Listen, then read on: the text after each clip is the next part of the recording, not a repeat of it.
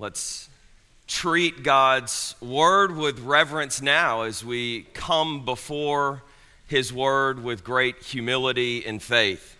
Before we turn to the word of the Lord, let's pray together and ask God to bless the reading and hearing of it. Let's pray. Lord God, as we meditate now on Scripture, we ask that you would send your Holy Spirit who breathed out this, your holy, inerrant, infallible word, that we might rightly hear and obey. Through Christ our Lord, we pray. Amen. We are continuing our sermon series that we began last week on the book of Jonah. Uh, we will be reading starting where we left off last week in verse 4 of chapter 1, and we'll read through the end of the chapter. And if the Lord wills, uh, we will spend a couple of Sundays looking at these verses, but hear now the word of God. It is written. But the Lord hurled a great wind upon the sea, and there was a mighty tempest on the sea, so that the ship threatened to break up.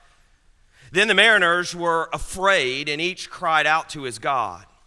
And they hurled the cargo that was in the ship into the sea to lighten it for them. But Jonah had gone down into the inner part of the ship and had lain down and was fast asleep. So the captain came and said to him, What do you mean, you sleeper? Arise, call out to your God.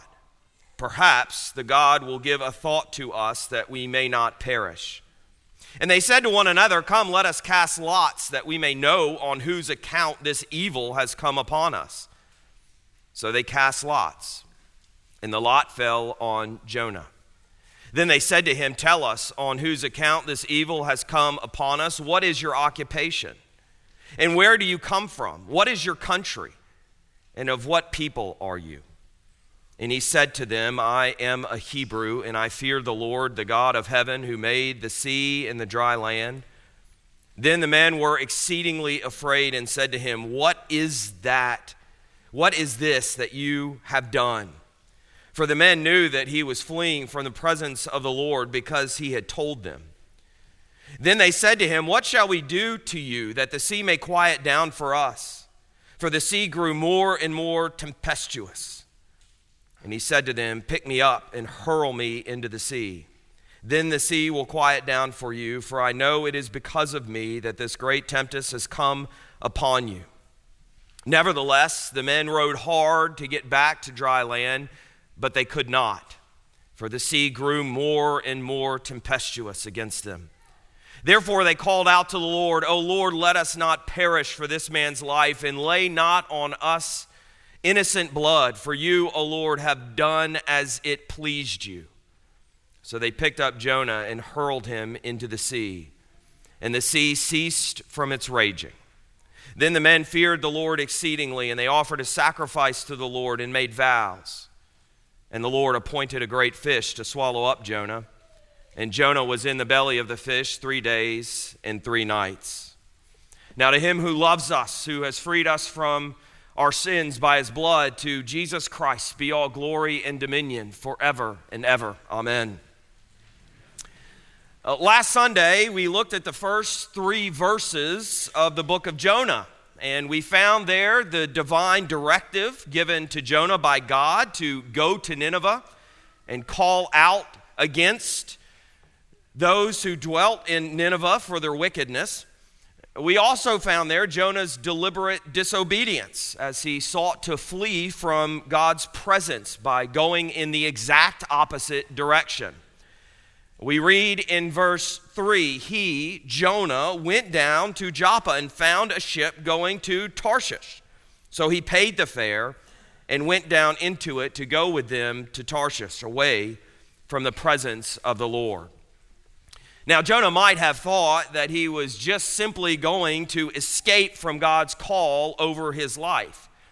That somehow, in getting away from God's presence in the temple and away from God's people in Israel, that he would be able to live free from what God had instructed him to do. That simply wasn't true for Jonah, though. and it isn't true for us either. It isn't like we can simply flee from God and by doing so trump his holy will. And nor will he allow our disobedience in sin to go unresolved. Uh, we see in the text this morning that the fare that Jonah paid to get on that boat was not the only expense that would come as a result of running from God. There is a far greater cost for his disobedience. And this is what we're going to look at this morning in the remaining verses of chapter 1. There are three aspects of this that we are going to examine in this passage this morning. First, we're going to look at the personal cost of sin. Second, we're going to look at the communal cost of sin. And third, we're going to look at what finally calms the storm caused by Jonah's sin.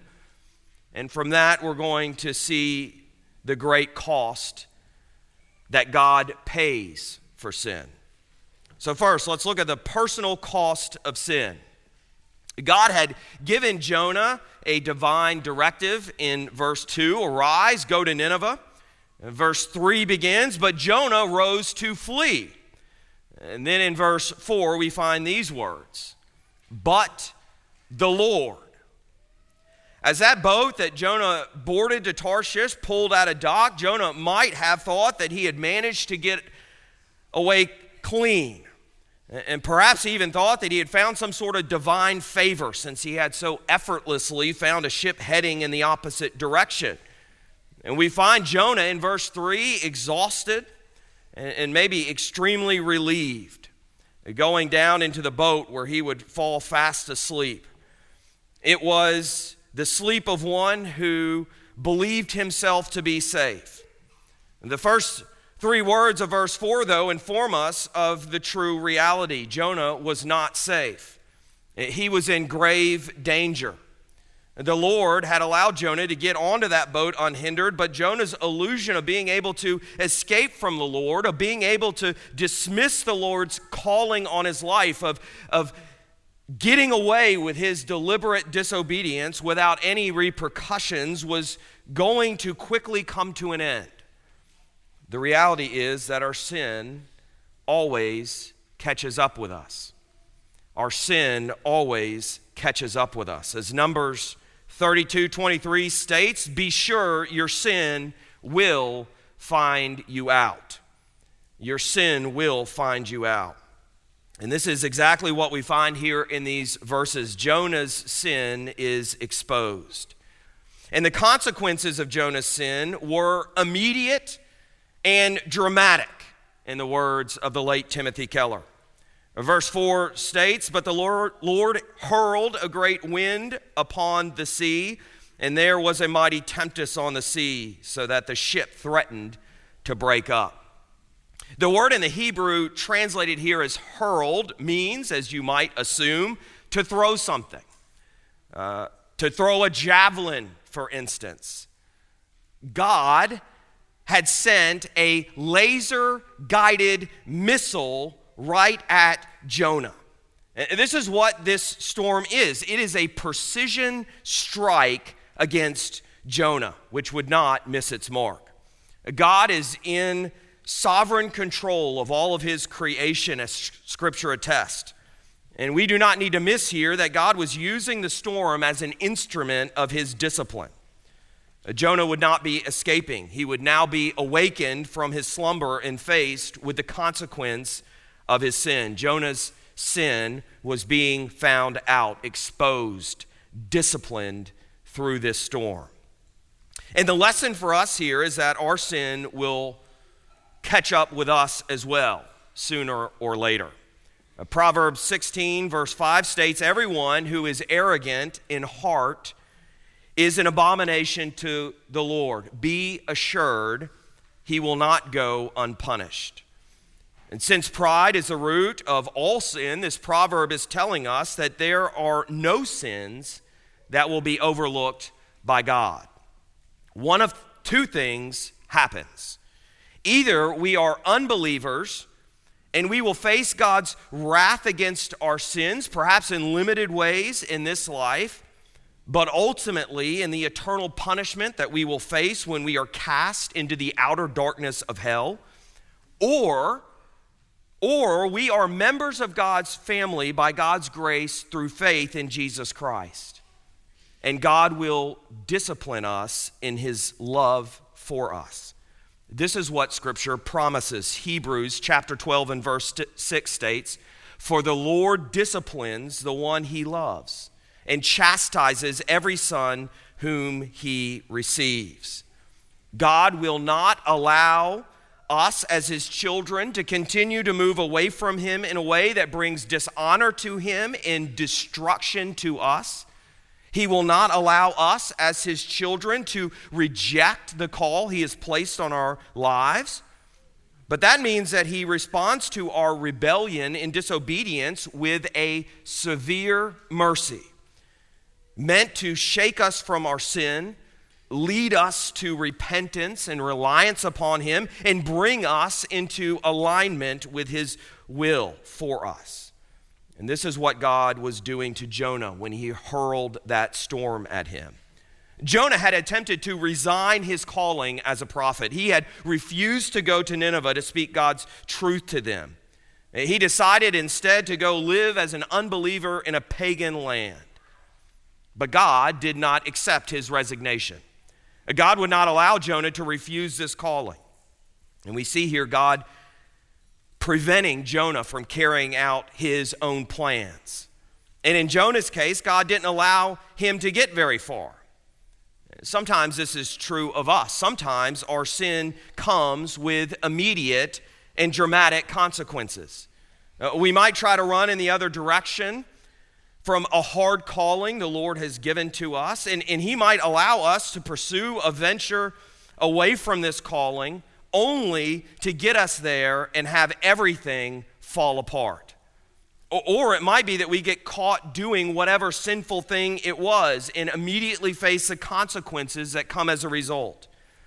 For instance, there will more than likely be swift and harsh consequences if you get caught cheating on your spouse. There, there will be swift and harsh consequences if you get caught embezzling money. There will be swift and harsh consequences if you get caught driving under the influence of drugs and alcohol. Uh, but we do need to understand that this is not always the case. Uh, perhaps it isn't even usually the case. Sometimes the consequences don't come until much later. Now, I could eat really unhealthy foods without any obvious negative result until much later. It isn't an all of a sudden type of thing. It is a gradual thing that takes time to fully realize. And we might think that we've gotten away with it until that day comes when you go to the doctor and discover that you have diabetes or heart disease. And then it's too late. As a great Scottish pastor and theologian, Hugh Martin, wrote, the Lord can afford to wait you can trespass against him and pass on apparently unpunished.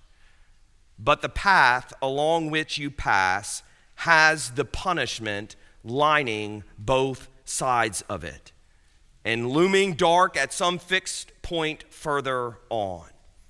We felt fine, but we weren't. And one day we wake up with chest pains. Someone, for example, could get away with telling lies for a while before they finally get trapped in their lies and exposed as a liar. Uh, Timothy Keller gives this example. When you indulge yourself in bitter thoughts, it, feels so satisfying to fantasize about payback. But slowly and surely, it will enlarge your capacity for self pity erodes your ability to trust and enjoy relationships, and generally drain the happiness out of your daily life. Sin always hardens the conscience, locks you in the prison of your own defensiveness and rationalizations, and eats you up slowly from the inside. And for you, it might not be bitterness that leads to a vengeful and unforgiving spirit. It might be lust. It, it might be greed or gluttony or sloth. Uh, some of these are acceptable sins in the culture around us, but there is a reason why these are called deadly sins. Because they slowly but surely eat away at us like cancer. And eventually, all of these sins catch up with us and are exposed. As Timothy Keller stated, all sin has a mighty storm attached to it. And this might include worldly consequences. If you act out of vengeance, and you might find yourself in prison. If you act out of lust, and you might find yourself facing divorce. If you act out of gluttony, then you might find yourself plagued with illness.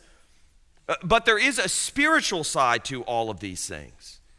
And if we are children of God, the Lord in His love will expose these sins in our lives and allow us to face some form of consequence in order to root them out from us. God will not allow his children to prosper in their sins. He will find a way to halt you in your sinful path. In his own timing, he will determine an effective means of discipline, which is aimed at reducing the power of sin over your heart, at helping you to develop faith, hope, love, patience, humility, self control. For Jonah, it was a storm at sea but it could take the form of a job loss or an illness or spiritual depression or a prison sentence. Whatever it is, it will be executed with pinpoint accuracy to save us from our sinful folly. But if we truly belong to God, then we need to see this form of discipline as God's mercy. As one commentator puts it so well, he pursues us because he loves us and desires to draw us back to himself.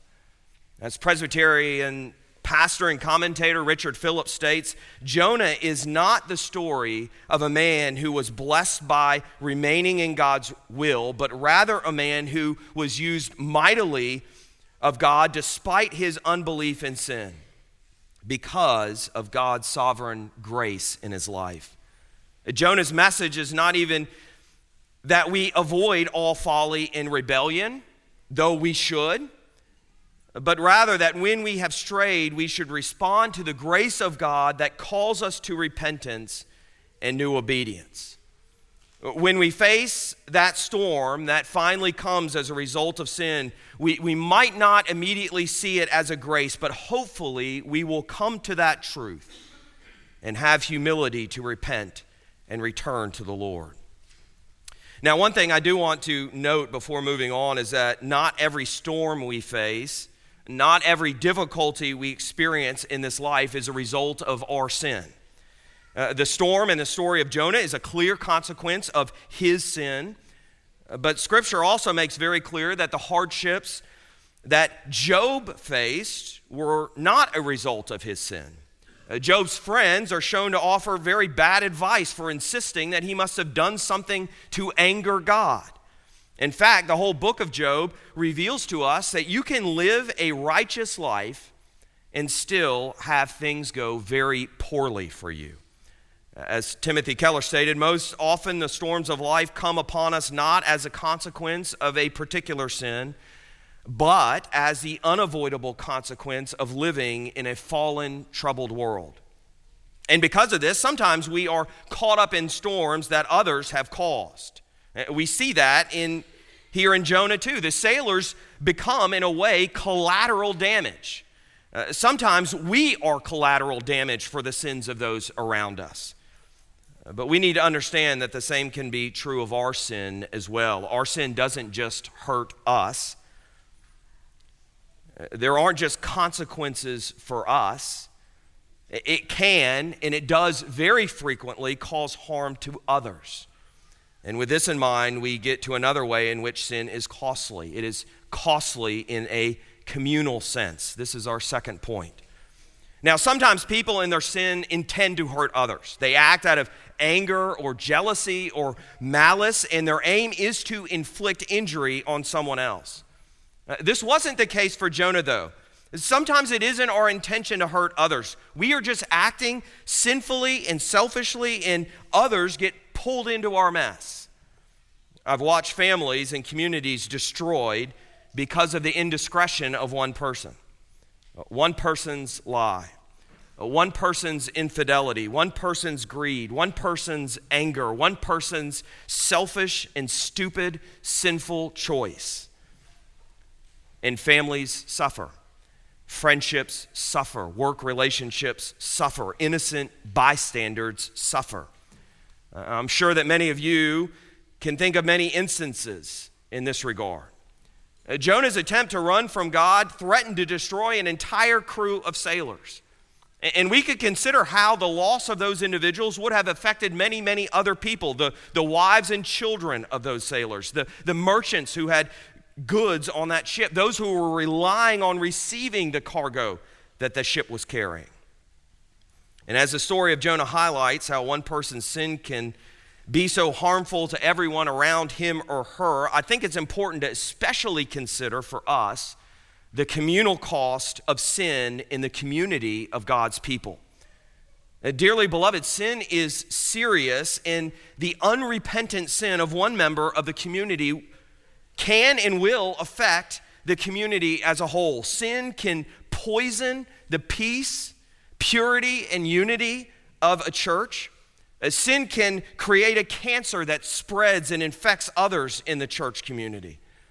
And this is precisely why Scripture warns us against allowing unrepentant sin to continue to exist unchecked in the community of God's people. Uh, we see this in other examples uh, in Scripture. For instance, we have Achan's sin in Joshua after the Battle of Jericho. His disobedience hurts all of Israel. Uh, one rotten apple can spoil the whole bushel. Or the illustration given in Scripture is that a little leaven can work its way through the whole lump. And just as the sin of one person can destroy a family, the same is true of the church family. I have watched one church just recently be decimated because a few individuals became upset over a matter, and instead of seeking to resolve it in a Christian manner, they decided to slander and spread gossip about another individual in that community. And not a few members left the church over that ordeal. It, has affected that church's ministry, it has affected that church's witness in the community. It's, something that's going to take years for that church to recover from. Dearly beloved, this is what sin does it, it tosses the boat and threatens to smash it to pieces. So, what does Scripture advise? Very simply, very simply, confront the sinner, rebuke the sin, encourage repentance. The New Testament is especially insistent on this. This is why Jesus, what Jesus instructs in Matthew 18 if your brother sins against you, go and tell him his fault between you and him alone. If he listens to you, you have gained your brother. If he does not listen, take one or two others along with you, that every charge may be established by the evidence of two or three witnesses. If he refuses to listen to them, tell it to the church. And if he refuses to listen even to the church, let him be to you as a Gentile and a tax collector. Dearly beloved, we are to take sin seriously. We are to hold ourselves and one another accountable.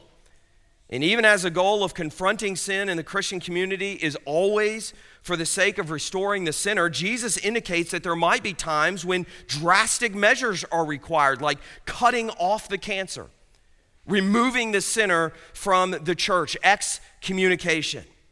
Uh, Jesus instructed this, and we find the Apostle Paul following his example in places like 1 Corinthians 5.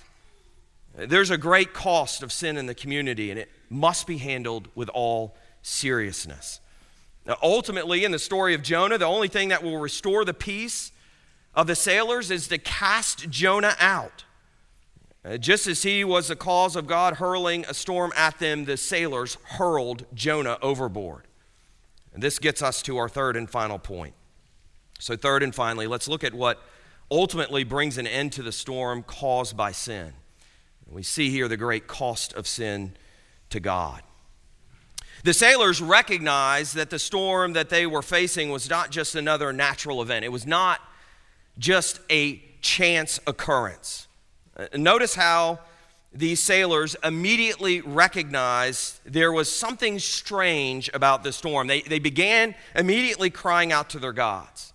Uh, they began taking decisive action to try to save their ship. They sought to discern, as it says in verse 7, whose account this evil has come upon us. And the likelihood was that they recognized this because the storm was out of season. As we saw toward the end of our sermon series through Acts, there was a season in which sailors knew not to sail on the Mediterranean. They knew that there was a, a stormy season and they avoided it. So, in the same way that we might know something supernatural was going on if a hurricane formed in the Atlantic in the middle of January, these sailors knew that something supernatural was happening by the timing of this storm. And even though the sailors did not know the God of Israel, they nonetheless recognized that this storm was a result of divine activity, the untimeliness, the, the speed, the fury with which the storm came at them was a clear indication of divine wrath, which is why they got to work figuring out who among them was responsible. And so they cast lots for this purpose. And God uses this to expose Jonah. Now, we're going to get more into the actions of the ship's crew next Sunday, but we want to simply see this morning how they confronted Jonah over the reality of his responsibility for this storm. Uh, they did what we should do in the church when we discover unrepentant sin that is causing disruption and corruption in the body. And when he was confronted, Jonah was forced to acknowledge his responsibility. Uh, we see this in verse 10, in which the sailors respond to Jonah, saying, What is this that you have done? For the men knew that Jonah was fleeing from the presence of the Lord because he had told them. Jonah had been exposed, his sin had been revealed. And the sailors ask him in verse 11, What shall we do to you that the sea may quiet down for us? You see, that the storm wasn't easing up, it was only becoming more and more violent, according to this passage. And how Jonah responded to this question is significant. Verse 12. He said to them, Pick me up and hurl me into the sea.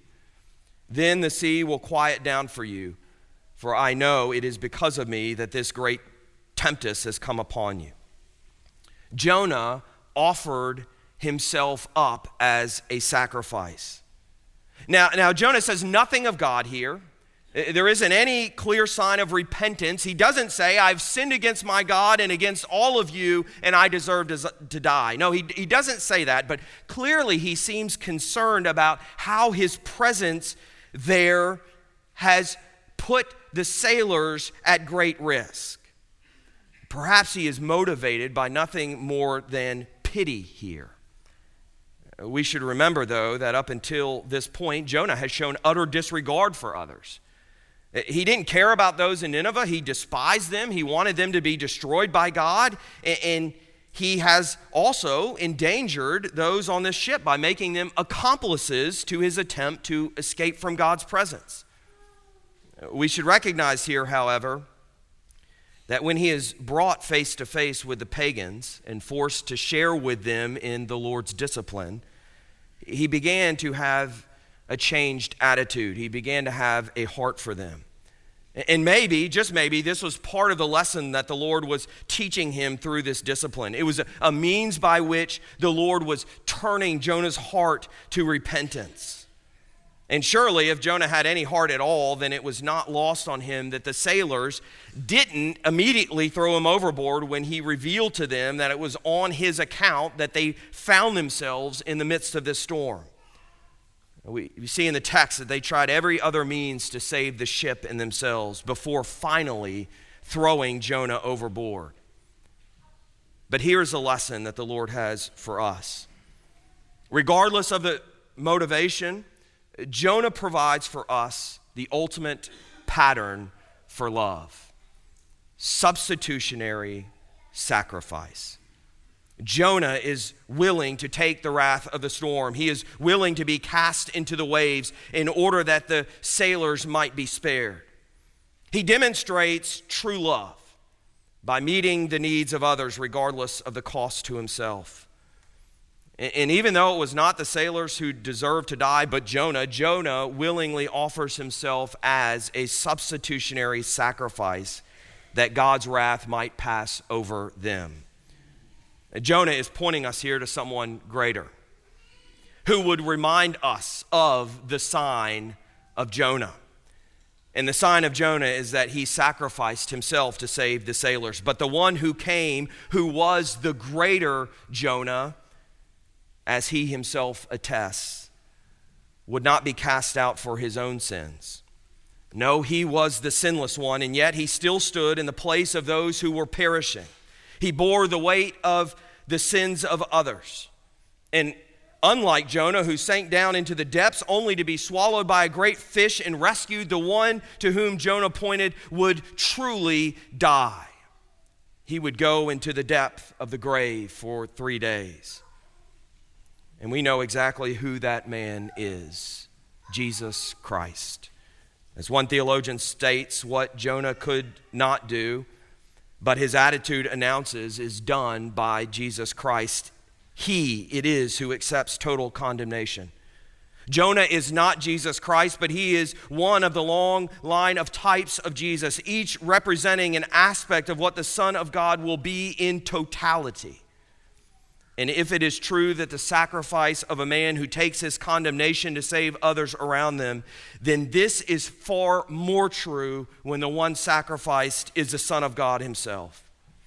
It is solely because of the sacrifice of Jesus Christ that the sacrifice of Jonah avails and saves. Dearly beloved, do we truly understand and believe that Jesus is the only one who can truly sacrifice himself to save others? It wasn't on his account that we are facing the storm of God's wrath. It is our own fault. It is due to our own sin. But Jesus sacrifices himself in order that God's wrath might be turned away from us and onto himself. Jesus says in Mark 10 45, For even the Son of Man came not to be served, but to serve, and to give his life as a ransom for many. As Tim, Timothy Keller stated, when Jesus Christ came into the world bearing our humanity and later went to the cross bearing our sin, he became the greatest example in fulfillment of the pattern of true love substitutionary sacrifice. And what has been the result? Well, as soon as Jonah is thrown into the sea, we are told the sea ceased from its raging. And as soon as Jesus Christ cried out from the cross, It is finished, God's wrath against our sin had been fully and finally appeased. Jesus drained the cup of God's wrath against all those who place faith in him. And in order that we don't have to face one drop of God's wrath against our sins. I pray that we can see how Jonah points to Jesus in this way. I, I, pray that we will consider the sacrifice that Jesus made on our behalf, the great cost of our sins to God, which he willingly bears. And I pray that we would understand how we have been enabled to love because of the way in which God has first loved us. That our hearts would be turned to the Lord for the way in which he offered himself for us, that he has taken our sin and given it given to us his righteousness, that he has taken our poverty and given to us his riches, that he has taken our death and given to us his life. We should be filled with wonder, love, and praise at what God has done for us. And we should consider this when we find ourselves tempted to run from God or when we find ourselves in the middle of a storm caused by our sins, consider the great personal cost of your sins. Consider that great communal cost of your sins. Consider the great cost of your sins to God in Jesus Christ. And repent, believe, and follow the Lord Jesus Christ. To him be the glory. Amen. Let us pray together.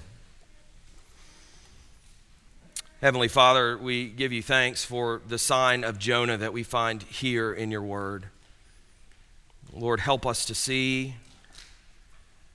our sin as it is. Help us to see the sinfulness of our sin, Lord, and to turn away from it, to turn to you, who has, in your great love and mercy, given yourself for us, suffering the shame of the cross, bearing the wrath for our sins, that we might be forgiven and reconciled to you. Lord, help us to live in reconciled relationship and commit ourselves to serve you all the days of our lives. For we pray this in the mighty name of Jesus. Amen. In response to the gospel of Jesus Christ, let us now stand and affirm what we believe using the Apostles' Creed. Dearly beloved, in whom do you believe?